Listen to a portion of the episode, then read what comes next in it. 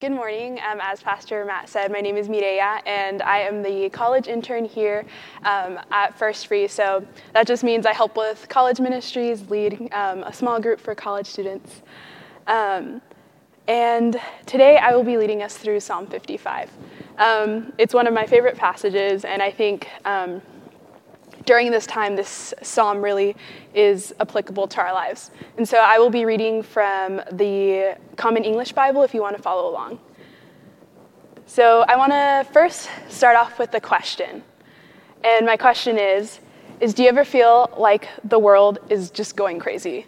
Like everything that could go wrong is going wrong in this very moment. And I know we're definitely in a time that feels like that.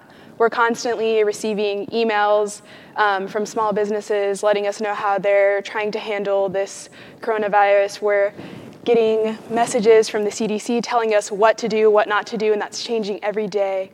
There's a lot of uncertainty just everywhere. We see social media, it's constantly coming up with a new trend. People are sharing their, oh, hashtag life in quarantine stories and things like that. And so um, this virus is very prevalent in our lives today. And so, um, with that, I want to kind of dive into this psalm. And so, in those same feelings of feeling uncertain, feeling like their world is crumbling, the person who wrote this psalm, um, I will be referring to them as the psalmist, um, is feeling the same anxiety and just question that we feel today. So, in verses 5 through 8, um, the psalm, psalmist writes Fear and trembling have come upon me. I am shaking all over. I say to myself, I wish I had wings like a dove. I'd fly away and rest. I'd run so far away, I'd live in the desert. I'd hurry to my hideout, far from the rushing wind and storm. And the first thing I want to kind of point out in that this psalmist is saying is so they're sharing that they're dealing with problems, a lot of adversity. Their city is just falling apart, it's filled with evil and corruption. And the first thing that this psalmist says is, If I had wings like a dove, I'd fly away. And I feel like for a lot of us, that's maybe what we're feeling right now. We see um, celebrities sharing their life in quarantine, and we're thinking, oh, if I had that much money, I would take all my favorite people and live there and be isolated from all this chaos. If I had enough money, I would donate supplies to this place. If I had enough money, I would do this. Or we think about times where we're like, I don't know if you guys have seen those memes going around that are like, wake me up when 2020 is over, or we tend to fantasize about a time when the coronavirus is over. Um, the common saying that we're saying is now is when things go back to normal. Um, and so um, I want to emphasize that it's perfectly normal to feel that way. I think that is a very natural human response to suffering because the reality is none of us choose to suffer. And if we do feel that suffering, the first thing we want to do is just be done with it. However, the psalmist doesn't stop here sharing their suffering. Um, in verses 12 through 14, the psalmist says, It is not an enemy that is insulting me. I could handle that. It's not someone who hates me who is exalted over me. I could hide from them. No, it is you, my equal, my close companion, my good friend.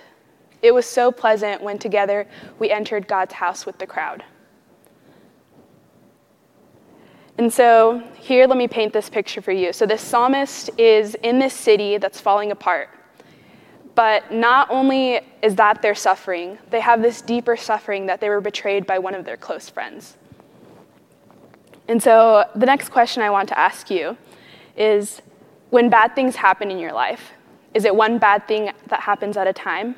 Or does it tend to feel like a wave of bad things happening? For myself, it often feels like a wave of bad things happening. I tend to realize my problems happen just one after another. So, one, there's the initial problem, and then if things couldn't get worse, they do. And that's kind of the way most of us tend to feel problems come at us. And so, for this psalmist, like I said, they have the city falling apart and they have this deep and personal suffering that they're dealing with. And I kind of want to press into this particular feeling that the psalmist is feeling because um, not just about the city around them, but about that betrayal of their friend. Notice in the verses, they said, this is somebody I was in the house of the Lord with. That means that's somebody they went to church with. And so for us as Christians, we tend to see people we go to church with, people who are brothers and sisters as Christ, as a stronger connection. And so you can imagine the kind of pain that they're feeling to be betrayed by somebody that they felt that this relationship was that close with. And so um, we are in a time where we're told to stay at home, to avoid contact with people who aren't the people that we live with. We are told to, um, yeah, just stay at home. And that's kind of the current situation of most of the United States. And um, so, what does that mean for us when we have problems with our roommates, our kids, our parents, our grandparents, our spouses? You know, the list goes on of whoever you may be living with. So, before the stay at home, I want you to think about um, how you handle these problems. Maybe if you had a problem with somebody in your house, that means you would leave the house. Maybe you would go seek a friend. Um, maybe you would um, go to your favorite coffee shop and sit there and process. Maybe you would go to your favorite dessert shop. You know, maybe you went to your favorite park. Um, but what do you do when that's all gone?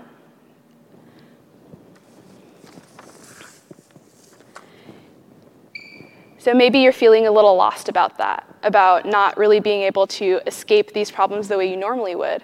Because for most of us, we tend to take step back from a problem that we have so we can see it clearer and come back to it later.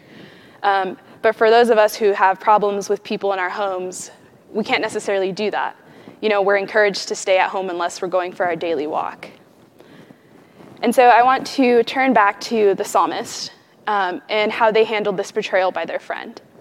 So in verses 16 through 19, it says this But I call out to God, and the Lord will rescue me. At evening, morning, and midday, I complain and moan so that God will hear my voice. He saves me unharmed from my struggle. So, this is kind of where the passage takes a turn. Um, I want you to notice this that the psalmist says, um, I complain and moan so God will hear my voice. And um, they also say, I call out to God and the Lord will rescue me. And so I want to ask you this next question Who are you calling out to during this season of your life? When you face difficulties, do you turn to social media or God to share your life difficulties? And as I was writing this, I actually felt a personal conviction from God um, about doing things similar, so turning to social media. And right here, I kind of want to share a story to you guys about a time where I didn't turn to God first, but I actually turned to social media to broadcast what I was feeling. Um, so, as most of you may know, or you'll find out right now, um, our SPU graduation has been canceled. And that was something that was just terrible for all the seniors to hear the graduating class that is hap- like graduating in June. Um, it was canceled for obvious reasons. You know, we're kind of during a pandemic, and it's probably not the best place to have um, a large gathering. Um, but for me, what I did was um, so some of my classmates decided to write a petition about postponing our graduation. Um, and for me, I took to social media to broadcast how upset I was that this petition was going around. I felt like my classmates weren't realizing the greater issue that we had. Um, but then I started to realize, you know, I also felt a lot of hurt and pain um, from that cancellation of the graduation, the same way that my classmates dealt with, but it manifested a little differently. Um, so, for those of you who don't know me, um, my dad was an is an immigrant, and um, my mom, she wasn't, she was born here in the United States, but her life wasn't always the easiest either.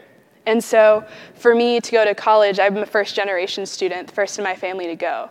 And so, to have that privilege of walking across the stage and re- receiving a diploma to show my parents that I did it, to show that they did this beautiful act of raising me and I was able to accomplish something to give it back to them um, was very difficult for me, um, especially thinking about the younger generations of my family seeing me graduate and knowing that they could graduate as well.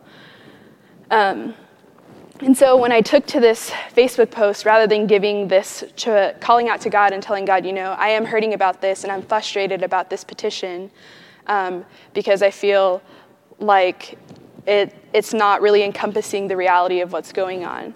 Um, I noticed that there was a lot of bitterness created in me towards those classmates um, that I had. And so um, I'll get back to this story in a little bit, but I want to ask you another question. So, do you complain and cry out to God um, so God can hear you in your struggles? So, going back to this talk about a betrayal by a friend, um, I, want, I want to kind of point out that um, this psalmist doesn't really talk about forgiveness in it. Forgiveness isn't mentioned, and I want to dive into why is that? Um, why are we not, um, why is that not shown in the passage? And I'm not saying that God doesn't tell us to forgive, but I want to notice in this specific passage that God's not talking about forgiveness. And I think that's because God wants us to realize that um, we can't grant forgiveness without giving God our problem. In this book I have been reading called Beauty Marks Healing Your Wounded Heart by Linda Barrick, the author writes um, Forgiveness requires divine strength that comes from having first received grace yourself. And what this author says, there's a lot of truth into what she's, uh, what she's writing. Um, that forgiveness requires divine strength. Now, this sermon isn't about forgiveness. I'm not going to dive into any further about that. But I want to notice what she said that forgiveness requires divine strength, but we can't receive divine strength if we don't give God the problem first. And so that's the first step in forgiveness. And so in the next verses, 22 through 23, they end the psalm by saying, Cast your burden on the Lord, and he will support you. God will never let the righteous be shaken, but you, God, bring the wicked down to the deepest pit. Let bloodthirsty and treacherous people not live out even half their days. But me, I trust in you. And so I kind of want to go back to my graduation story here. What would have happened if I would have shared with God first my frustrations? And for me, by sharing that post, I more so wanted my community to validate me, to make me feel like my problem was real, and to have people be on my side. So that was definitely a selfish agenda that I had going on there. But it's very natural for us to just turn to others to just have them validate us. But if I were to turn to God first, God knew exactly what I was dealing with. God knew the hurt that I had in my heart from the fact that I couldn't graduate. And not to say it, like, they're doing a virtual ceremony, so that's great. But um, just to um, point out, you know, God knew exactly what frustrations I was doing. But God wasn't going to approach me about that unless I approached God first. And so, if I would have told God my frustrations right off the bat, this bitterness towards that petition, towards those classmates, towards um, people who didn't have the same thoughts as I did, continued to grow and manifest. And it actually created a bigger problem for me than if I would have just turned to God and told God, this is what I'm dealing with. And so, um, I want to encourage you to Give your burden to God, and God will support you. Um, in this devotional, Pastor Matt shared a couple weeks ago. I don't know if it was last week or a couple weeks ago. Time's kind of confusing now, but if you want to watch it, it's on our uh, Facebook page and on our Instagram. Um, but in this devotional, he shared this talk about a prayer closet. Um, and so that's kind of just this idea that you go in a space by yourself and you pray alone. Um, and for a lot of us, it's really hard to find a space alone. I know some of you guys have kids. Um, some of you have kids who won't leave you leave the house. Like some of us just have so many roommates that we can't really find our own, space. And so, whether that's your prayer closet, your prayer bathroom, your prayer tub, um, find a space where you can really be alone with God. Um, and just share everything that you're feeling with God. You know, your frustrations, your angers of that week. Um, and be very open and honest. Um, like I was sharing in my story, for me, without being honest to God about every single thing I was feeling, even when you feel like you're sounding mean or rude and things, God already knows that those feelings are in your heart. But when you don't share those to God, those become manifested and they turn into worse things. They turn into hate and just so much worse emotions than if you would have just shared and been openly honest with God. Um, and I want to encourage you to just say, But God, I trust in you. And be open about how you're feeling. Because the reality is, there's nothing that we can't tell God that God doesn't already know. And so I want to encourage you to take some time to reflect on this passage, um, whether, whether that is today or later in the week, um, whether that's in your prayer closet or your prayer bathtub. Um, and to help you with that, I've put together some discussion questions. So the first question is What is going on in your personal life that is making you feel hurt? The second question When you feel hurt, what is the first thing you turn to? Is it God? a person, an activity, social media. And the last question is what is stopping you from sharing openly and honestly with God?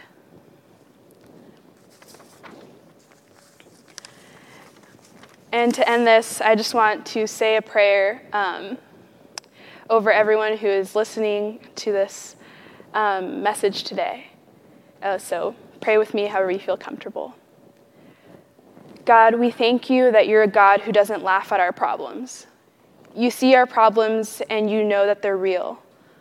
And we thank you that we're in a time where technology has allowed us to still remain in community, God, but we're still in a time where we're all struggling. Whether that's from the overarching background of the coronavirus or if that's something in our personal lives, God. But a lot of us have had our, our outlets uh, just completely taken away from us. And so, God, I pray that during this week, whoever is listening to this message today, tomorrow, whenever they choose to listen to it, that they feel that they can turn to you, that they can share openly and honestly how they're feeling, and that you can give them peace.